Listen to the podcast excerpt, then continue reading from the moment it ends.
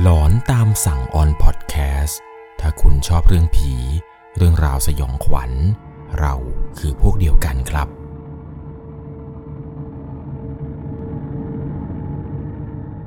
สวัสดีครับทุกๆคนครับ ขอต้อนรับเข้าสู่หลอนตามสั่ง อยู่กับผมครับ 11LC เรื่องราวในวันนี้นะครับ เป็นเหตุการณ์สยองขวัญที่เกิดขึ้นกับผู้ฟังทางบ้าน ตัวของเธอเนี่ยมีโอกาสเดินทางไปเที่ยวที่จังหวัดหาดใหญ่ แล้วไปพักอยู่ที่สถานที่หนึ่งครับ ตรงที่เธอไปพักเนี่ยจะเรียกว่าโฮสเทล โฮสเทลเนี่ยก็คือคล้ายๆกับโรงแรมครับ ที่จะมีห้องนอนรวมที่แบบแยกหญิงชาย หรือบางห้องเนี่ยก็จะมีนอนรวมทั้งชายทั้งหญิงเลย เรื่องราวสยองขวัญในวันนี้ครับ ที่เกิดขึ้นกับเธอเนี่ยมันเกิดขึ้นเมื่อตอนที่เธอนั้นเดินทางไปพักที่โฮสเทลแห่งนี้ แล้วปรากฏว่า ตัวของเธอ ดันไปเจอเรื่องราวสยองขวัญ ที่เกิดขึ้นในโฮสเทลแห่งนั้น อันนี้เนี่ยผมต้องบอกก่อนเลยนะครับ ว่าเป็นเรื่องราวที่เกิดขึ้นจริง ๆ กับผู้ฟังทางบ้าน ยังไงนะครับ เรื่องราวเรื่องนี้เนี่ยจะต้องใช้วิจารณญาณในการรับชมรับฟังกันให้ดีๆ โดยเรื่องราวในวันนี้ครับ ถูกส่งมาจากผู้ฟังทางบ้านท่านหนึ่ง ผมขออนุญาตใช้นามสมมุติว่าคุณลักษ์นะครับ คุณลักษ์เนี่ยได้ส่งเรื่องราวเรื่องนี้เข้ามาบอกกับผมว่า เมื่อประมาณ 4-5 ปีก่อน ตัวของเธอเนี่ยมีแพลนที่จะไปเที่ยวหัดใหญ่กับคุณแม่ แต่ก่อนถึงวันเดินทางหนึ่งอาทิตย์น้าสาวของเธอเนี่ยดันมาแจกการ์ดงานแต่งก่อนทำให้ในทริปนั้น ตัวของเธอเนี่ยต้องไปคนเดียว เนื่องจากว่าคุณแม่นั้นไม่สามารถไปได้ มันตรงกับช่วงที่ว่าลูกสาวของน้าแกแต่งงานพอดีด้วยความที่ว่าไปคนเดียวในทริปนี้จำเป็นที่จะต้องเปลี่ยนจากครั้งแรกที่จองโรงแรมเอาไว้กับคุณแม่ กลายมาเป็นโฮสเทลห้องรวมแทน แต่ต้องบอกก่อนนะครับ ว่าตัวของคุณลักเองเนี่ย เธอเป็นคนที่ชอบไปเที่ยวที่หาดใหญ่มากๆ ไม่รู้ว่าเป็นเพราะอะไร แต่ไปบ่อยจนเพื่อนเนี่ยทักว่ามีญาติอยู่ที่หาดใหญ่หรอ ปีปีหนึ่งเนี่ยเธอไปไม่ต่ำกว่า 5-6 ครั้งเห็นจะได้ แล้วไปแต่ละครั้งเนี่ย เธอยังรู้สึกว่าหาดใหญ่ยังเป็นเมืองที่สวยงามเสมอ พอถึงวันเดินทาง กว่าจะไปถึงที่หาดใหญ่เนี่ยก็ดึกแล้ว ถ้าจำเวลาไม่ผิด น่าจะเป็นประมาณสามทุ่มกว่าเห็นจะได้ โดยปกติที่มา เธอจะนั่งรถสองแถวไปที่ตลาดแห่งหนึ่ง ตลาดแห่งนี้เนี่ยก็เป็นตลาดที่มีชื่อเสียง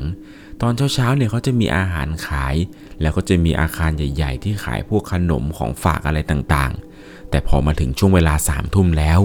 เธอเลยตัดสินใจนั่งรถแท็กซี่ไปแทน แล้วก็ให้ลุงแท็กซี่เนี่ยครับดูว่า ที่ที่เธอจะไปพักเนี่ยมันชื่อว่าอะไร สถานที่ตรงนี้เนี่ยพอลุงได้ดูปุ๊บ ลุงก็บอกว่าอ๋อที่นี่รู้จักรู้จัก เพราะว่าลุงเนี่ยไปส่งลูกค้าบ่อย ส่วนมากเนี่ยเป็นนักท่องเที่ยว เขาชอบไปพักที่นั่นกัน พอไปถึงยังซอยที่พักครับ ลุงแท็กซี่เนี่ยก็พากันวนหาอยู่ตั้งนาน วนหากันไปประมาณ 3-4 รอบเห็นจะได้ หาเท่าไหร่ก็หาไม่เจอครับ ขนาดว่าขับตาม Google Map แท้ๆ ขับวนไปวนมาอยู่นั้น 3-4 รอบ จนเธอเนี่ยเริ่มรู้สึกหงุดหงิดครับ เพราะว่าเวลานี้เนี่ยอยากจะนอนเต็มทีแล้ว ตัดสินใจพยายามโทรหาที่พัก แต่ปรากฏว่าโทรไปเป็นสิบกว่าสาย ก็ไม่มีใครรับ จนรอบสุดท้ายครับ เธอเองเนี่ยคุยกับลุงแท็กซี่ว่า ลุง หนูไม่อยากพักที่นี่แล้วหาเท่าไหร่ก็หาไม่เจอ ลุงมีที่พักที่อื่นดีๆไหมหนูว่าไปหาที่อื่นก็ได้ค่ะ หาเท่าไหร่ก็หาไม่เจอจริง ๆ เชื่อหรือไม่ครับ ลุงแกเนี่ยพูดขึ้นมาว่า หนู ลุงก็พอจะมีที่ที่หนึ่งนะ ลุงก็รู้จักเขา แต่มันไม่ได้เป็นโรงแรมที่สวยงามอะไรมาก หนูจะไปพักไหมล่ะ เธอเองก็เลยบอกลุงครับว่าไปไปค่ะลุง หนูไม่ไหวแล้วหนูอยากนอน พอหลังจากที่เธอพูดจบครับ ลุงแกเนี่ยก็ขับไปเรื่อยๆเรื่อยๆผ่านไปประมาณร้อยกว่าเมตร ปรากฏว่าลุงแกขับผ่านที่พักที่เธอเนี่ยจองเอาไว้ เธอก็เลยรีบบอกลุงครับว่าลุงลุงจอดจอดจอดหนูเจอแล้วหนูเจอแล้ว ลุงเนี่ยเหยียบเบรกแทบไม่ทันพอหลังจากที่รถจอดครับ เธอก็จ่ายเงินค่าแท็กซี่ แล้วก็ขนกระเป๋าเสื้อผ้าอะไรเนี่ย ลงจากรถลุง มายืนอยู่หน้าที่พัก ก็ได้สังเกตเห็นครับว่า สาเหตุที่เธอหาไม่เจอสักทีเนี่ย เพราะว่าโฮสเทลแห่งนี้มันไม่มีป้าย ไม่ได้ติดป้ายบอกชื่ออะไรไว้เลย เธอเลยเดินเข้าไปเช็คอินตามปกติ หลังจากนั้นเนี่ยก็บอกพนักงานคนนั้นว่า โทรหาไม่ติดเลย พอดีหาที่พักไม่เจอ พนักงานเนี่ยก็หยิบโทรศัพท์ขึ้นมาดูครับ แล้วก็บอกว่า พี่คะ แต่ว่าไม่เห็นมีเบอร์พี่โทรมาเลย โทรศัพท์ก็ตั้งอยู่ตรงนี้ ถ้าพี่โทรมาเนี่ยหนูต้องได้ยิน อีกอย่างหนึ่งหนูเนี่ยพยายามโทรหาพี่เช่นเดียวกัน เพราะว่าเดี๋ยวห้าทุ่มเนี่ยจะไม่มีคนอยู่ตรงหน้าฟอนต์แล้ว พี่เนี่ยเป็นคนสุดท้ายของคืนนี้แล้ว หลังจากนั้นเนี่ยเธอก็จ่ายเงินอะไรเรียบร้อยครับ น้องพนักงงานเนี่ยก็เดินไปส่งที่ห้อง พร้อมกับแนะนำสถานที่ต่างๆ ภายในโฮสเทลครับว่าตรงนี้เป็นมุมนั่งเล่นตรงนี้เป็นห้องน้ำอะไรต่างๆ นานา น้องเนี่ยก็พาเดินขึ้นไปส่งครับอย่างที่ห้อง ห้องนี้เนี่ยเป็นห้องรวมหลายเตียงเลย เป็นห้องรวมชายหญิง ตอนนั้นเนี่ยจำไม่ได้ว่ากี่เตียง พนักงงานเนี่ยพาเธอเดินเข้าไปในเตียงด้านในสุด ใกล้ๆกับแอร์แล้วก็บอกกับเธอครับว่า เดี๋ยวลูกค้านอนเตียงนี้นะคะ หลังจากนั้นเนี่ยน้องพนักงงานก็เดินออกจากห้องไป เธอเนี่ยก็หันมามองดูครับบรรยากาศรอบๆห้อง เตียงตรงข้ามของเธอเนี่ยมีชาวต่างชาติสองคน เป็นชายแล้วก็หญิงคู่หนึ่ง เธอเองก็ยิ้มทักทายครับ ก่อนที่ตัวเองเนี่ยจะลุกไปอาบน้ำอาบท่า พออาบน้ำเสร็จเนี่ยก็เตรียมตัวที่จะเข้านอน ก่อนนอนเนี่ยก็ทักทายสองคนที่อยู่ฝั่งตรงข้ามครับ ถามถ่ายว่าเคยมาเที่ยวเมืองไทยไหมมาที่นี่บ่อยหรือเปล่า เคยไปเที่ยวที่อื่นในประเทศมาแล้วหรือยัง คุยกันไปคุยกันมาครับกับชาวต่างชาติ 2 คนที่อยู่เตียงตรงข้าม ก็ได้รู้ครับว่า 2 คนนี้เนี่ยมาจากประเทศเยอรมัน เขาเนี่ยมาเที่ยวหาดใหญ่ครั้งนี้เป็นครั้งที่ 3 แล้ว เดี๋ยวหลังจากจบทริปนี้เนี่ยเขาจะเดินทางขึ้นกรุงเทพ แล้วก็ไปเที่ยวที่เชียงใหม่กันต่อ หลังจากที่คุยอะไรกันเสร็จครับ เวลาประมาณเที่ยงคืนกว่าๆเธอเนี่ยก็เริ่มรู้สึกง่วงนอน ก็ได้มีการเซกูดไนท์แล้วก็บอกลาอะไรกันไปในค่ำคืนนี้ ว่าเดี๋ยวพรุ่งนี้เนี่ยค่อยคุยกันใหม่ ในขณะที่เธอเนี่ยกำลังจะหลับแล้ว มันมีผู้หญิงสองคนครับ เปิดประตูห้องเข้ามาในกลางดึก แล้วตอนนั้นเองเนี่ยด้วยความที่ว่าห้องข้างนอกเนี่ยมันสว่าง แต่ห้องนอนข้างในเนี่ยพอปิดไฟกัน มันก็มีไฟแบบสลัวสลัวนิดๆไม่ถึงกับมืดมาก ก็ได้เห็นว่ามีคนสองคนครับ เป็นผู้หญิง ค่อยๆเดินมา เดินเข้ามาข้างในเรื่อยๆเรื่อยๆจนมาหยุดอยู่ตรงเตียงเธอสองคนนี้เนี่ยคุยกันประมาณว่า คนนี้เหรอ คนนี้เหรอ มาแล้วหรอมาแล้วหรอ ด้วยความที่ว่าตัวของเธอเนี่ยยังหลับไม่ค่อยดี แล้วก็ได้เห็นครับว่าหนึ่งในสองคนนั้นเนี่ย คนหนึ่งกำลังปีนบันไดขึ้นไปนอนบนเตียงชั้นบนของเธอ แล้วอีกคนหนึ่งเนี่ย ก็เดินไปนอนเตียงอีกเตียงหนึ่งที่อยู่ตรงปลายเท้า หลังจากนั้นเนี่ย เสียงมันก็เงียบไป ตัวของเธอเนี่ยก็นอนหลับไปครับค่ำคืนนี้ด้วยความเหน็ดเหนื่อยจากการเดินทางทำให้เธอเนี่ยได้นอนหลับไป พบว่าตัวเองเนี่ย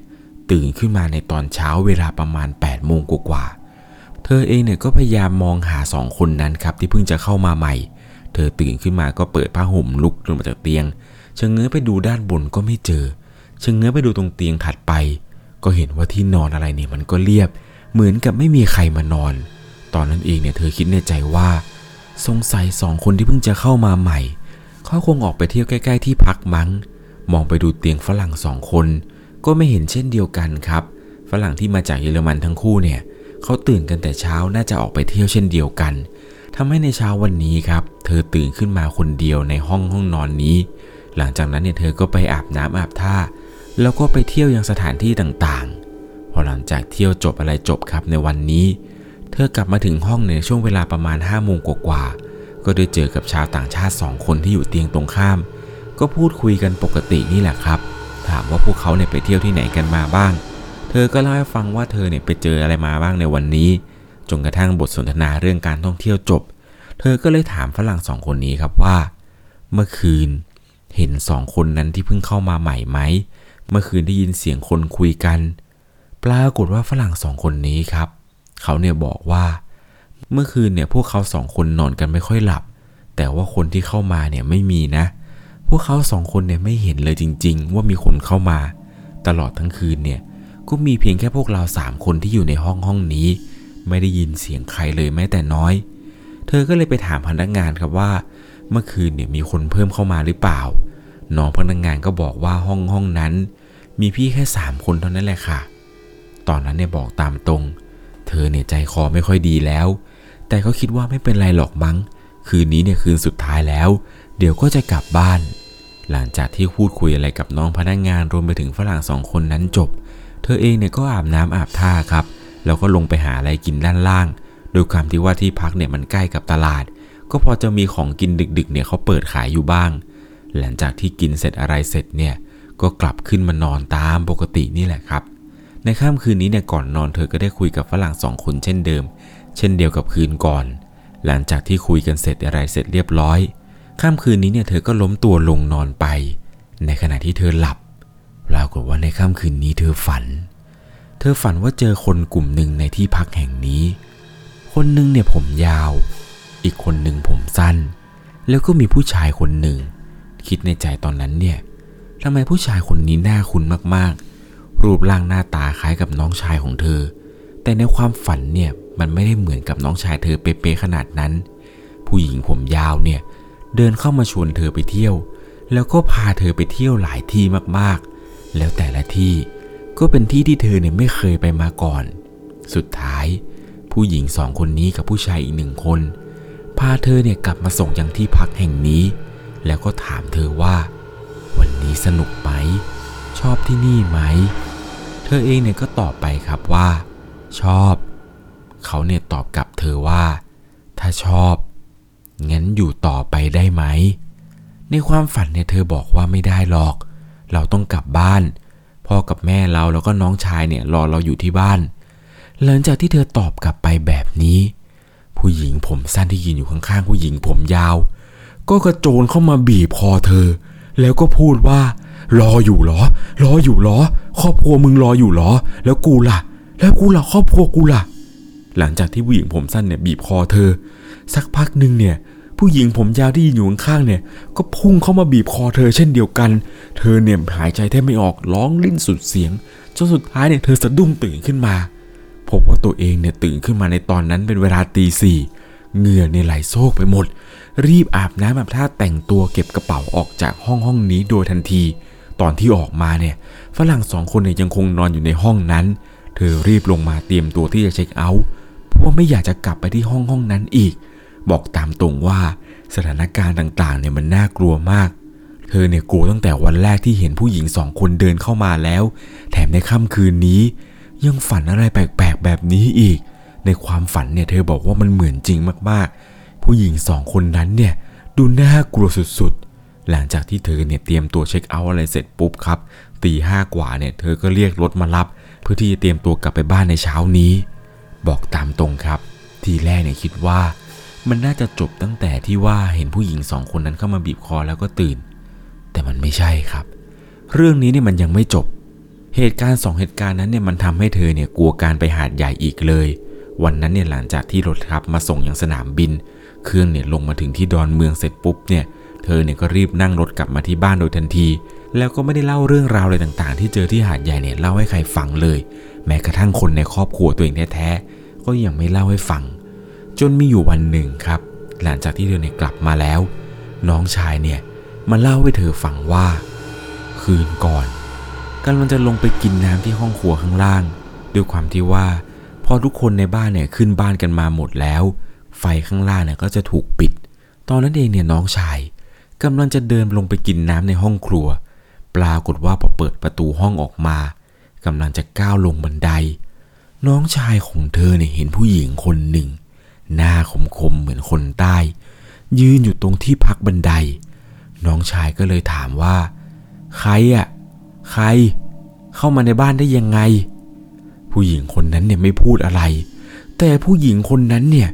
ค่อยๆ วิ่งขึ้นบันไดแบบวิ่งกระโดดขึ้นมาเลยครับ แบบปุ๊บปุ๊บปุ๊บปุ๊บปุ๊บขึ้นมา จนเข้ากระโจนใส่น้องชาย หน้าตาของผู้หญิงคนนี้เนี่ยดูน่ากลัวมาก แววตาเนี่ยดูดุดุทำให้น้องชายเนี่ยกลัวมากเลยนะค่ำคืนนั้น น้องเนี่ยร้องแหกปากเสียงดังลั่น จนตัวของเธอเนี่ยต้องรีบเข้าไปดูน้องชาย หลังจากเหตุการณ์นั้นเกิดขึ้นกับน้อง ก็ยังมีหลานชายอีกคนหนึ่งที่อยู่ในบ้านเดียวกัน หลานชายเนี่ยพูดให้ฟังประมาณว่า มีอยู่คืนหนึ่งหลังจากที่พี่รักเนี่ยกลับมาจากเที่ยวหาดใหญ่ ผมฝัน ผมฝันว่ามีผู้หญิงคนหนึ่งเนี่ยเดินตามพี่รักเข้ามา ผู้หญิงคนนี้เนี่ยดูหน้าคมคม แต่ว่าทำไมเขาไม่ยอมคุยกับพี่เลย เขาเอาแต่เดินตามพี่ พี่ไปไหนเขาก็ตามไปนู่นไปนี่ทุก ๆ ที่เลย ตอนนั้นเนี่ยบอกตามตรง เหตุการณ์ต่างๆ ที่ตัวเธอเจอ น้องชายเจอ แล้วก็หลานชายเจออีกเนี่ย มันทำให้เธอเริ่มรู้สึกกลัวมากๆ จนตัวเองเนี่ยต้องคิดแล้วครับว่าจะต้องทำอะไรสักอย่างหนึ่ง เพราะว่าสิ่งที่ทุกคนรอบตัวเธอเจอเนี่ย มันเหมือนกับสิ่งที่เธอเจอตอนที่อยู่ที่หาดใหญ่แบบไม่มีผิด จนมีอยู่วันหนึ่งครับ เธอตัดสินใจว่า เอาวะ เดี๋ยวจะไปทำบุญอุทิศส่วนกุศลให้กับผู้หญิงคนนี้ซะหน่อย วันนั้นเนี่ยเป็นวันที่ฝนตกหนักมาก แล้วเธอเนี่ยกำลังจะกลับจากทำงานกำลังจะขับรถกลับบ้านนี่แหละครับ เธอเองเนี่ยก็เลี้ยวเข้าปั๊มไปเติมน้ำมันก่อน หลังจากที่เติมน้ำมันเสร็จแล้วเนี่ยกำลังจะเลี้ยวออกมาจากปั๊ม เธอเห็นว่ามีผู้หญิงคนหนึ่ง วิ่งตัดหน้ารถทำให้เธอต้องเบรกรถกระทันหัน ผู้หญิงคนที่วิ่งตัดหน้ารถเธอนี้ ก็หยุดแล้วก็หันมามองหน้าเธอ เธอก็ได้สบตาเข้ากับผู้หญิงคนนั้น ก็ได้เห็นว่าผู้หญิงคนที่วิ่งตัดหน้ารถนี้ เธอเนี่ยผมสั้นๆ แววตาของเธอเนี่ยดูแดงกล่ำมากๆ มันคือคนคนเดียวกัน กับคนที่เธอเห็นในความฝันที่หาดใหญ่ แล้วมันคือคนเดียวกัน กับที่พุ่งกระโจนเข้ามาบีบคอน้องชายของเธอ ตอนนั้นเนี่ยผู้หญิงคนนั้นหันมาหาเธอ แววตาของผู้หญิงคนนั้นเนี่ยดูน่ากลัวมากๆ แล้วหลังจากที่เธอเนี่ยสบตากับผู้หญิงคนนั้น ก็ได้เห็นว่าผู้หญิงที่วิ่งตัดหน้ารถนี้ ก็วิ่งหายไปไหนก็ไม่รู้แล้ว เธอเนี่ยบอกตามตรงว่ามันเป็นเหตุการณ์ที่เธอกลัวสุดๆ และไม่รู้ด้วยซ้ำว่าสาเหตุที่เธอเจอเนี่ย มันเป็นเพราะอะไรไม่ได้รู้ต้นสายปลายเหตุเลยว่าเป็นเพราะอะไรทำไมถึงเจอ อาจจะเป็นเพราะว่าช่วงนั้นเนี่ยเธอดวงตกก็เลยได้เจอ แล้วก็เห็นเรื่องราวอะไรแบบนี้ พอหลังจากเหตุการณ์ในวันนั้นครับ เธอเนี่ยตัดสินใจไปปฏิบัติธรรม แล้วก็ที่ส่งกุศลต่างๆ เนี่ยให้กับผู้หญิงสองคนที่เธอเห็น บอกตามตรงว่าเหตุการณ์ที่เกิดขึ้นในครั้งนี้ทำเอาเธอเนี่ยไม่กล้าไปเที่ยวหาดใหญ่คนเดียวอีกเลย คือต่อไปนี้ถ้าจะไปเนี่ย เธอก็จะเลือกโรงแรมดีๆ หรือไม่ก็ไม่ไปคนเดียว น่าจะดีที่สุด ยังไงนะครับ เรื่องราวในวันนี้ที่ผมเล่าให้ฟัง ก็เป็นอีกหนึ่งประสบการณ์ครับของผู้ฟังทางบ้าน ที่เขาเองไปพบเจอเรื่องราวสยองขวัญ ตอนที่ตัวเองเนี่ยเดินทางไปเที่ยวที่หาดใหญ่ ผมต้องบอกก่อนนะครับว่าหาดใหญ่เองเนี่ยผมก็เคยไปเที่ยวมาแล้ว ผมรู้สึกว่าเมืองเมืองนี้เนี่ยเป็นเมืองที่มีเอกลักษณ์มากๆ และที่สำคัญก็คืออาหารอร่อยครับ ครั้งนั้นที่ผมไปเที่ยวเนี่ยผมไปกินอยู่ที่ร้านร้านหนึ่งเป็นร้านที่ เข้าไปในซอยซอยหนึ่งผมไม่แน่ใจว่ามันเป็นซอยอะไรนะครับ พอดีตอนนั้นไปเนี่ยคนท้องถิ่นเขาพาไป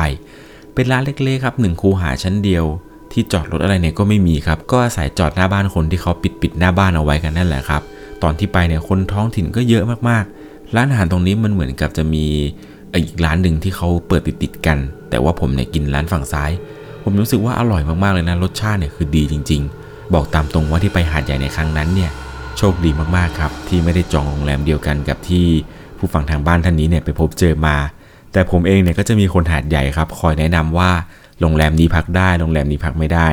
ยังไงแล้วนะครับ ผมเชื่อว่าผมต้องได้ไปหาดใหญ่ในครั้งที่ 2 อย่างแน่นอน ใครที่อยู่ที่หาดใหญ่นะครับ มีสถานที่อะไรแนะนำแบบสถานที่หลอนๆก็ได้นะ แบบที่จะสามารถพาผมไปทำคอนเทนต์ได้เนี่ย ลองคอมเมนต์หรือว่าลองบอกผมหน่อย หรือถ้าจะใจดีนะครับ ทักเมสเซจอะไรเข้ามาก็ได้ ยังไงนะครับ ผมเชื่อว่าเร็วๆนี้เนี่ยผมอาจจะได้ไปหาดใหญ่เป็นครั้งที่ 2 อย่างแน่นอน เอาละครับ ก่อนจากกันไปในค่ำคืนนี้ ถ้าคุณชอบเรื่องผี เรื่องราวสยองขวัญ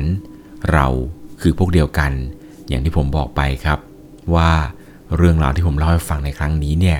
มันเป็นเหตุการณ์ที่เกิดขึ้นจริง ๆ สถานที่ใดต่างๆเนี่ยก็ยังมีอยู่จริง ขอความกรุณาไม่คอมเมนต์ชื่อสถานที่ลงไปใต้คลิปนี้นะครับค่ำคืนนี้เนี่ย รที่กำลังรับฟังอยู่ในโรงแรมที่หาดใหญ่ หรือใครที่กำลังฟังอยู่ในโฮสเทลแห่งหนึ่งแล้วก็ ขอให้คุณโชคดี ไม่เจอผี สวัสดีครับ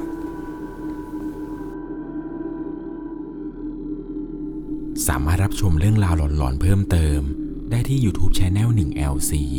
ยังมีเรื่องราวหลอนๆที่เกิดขึ้นในบ้านเรา รอให้คุณนั้นได้รับชมอยู่นะครับ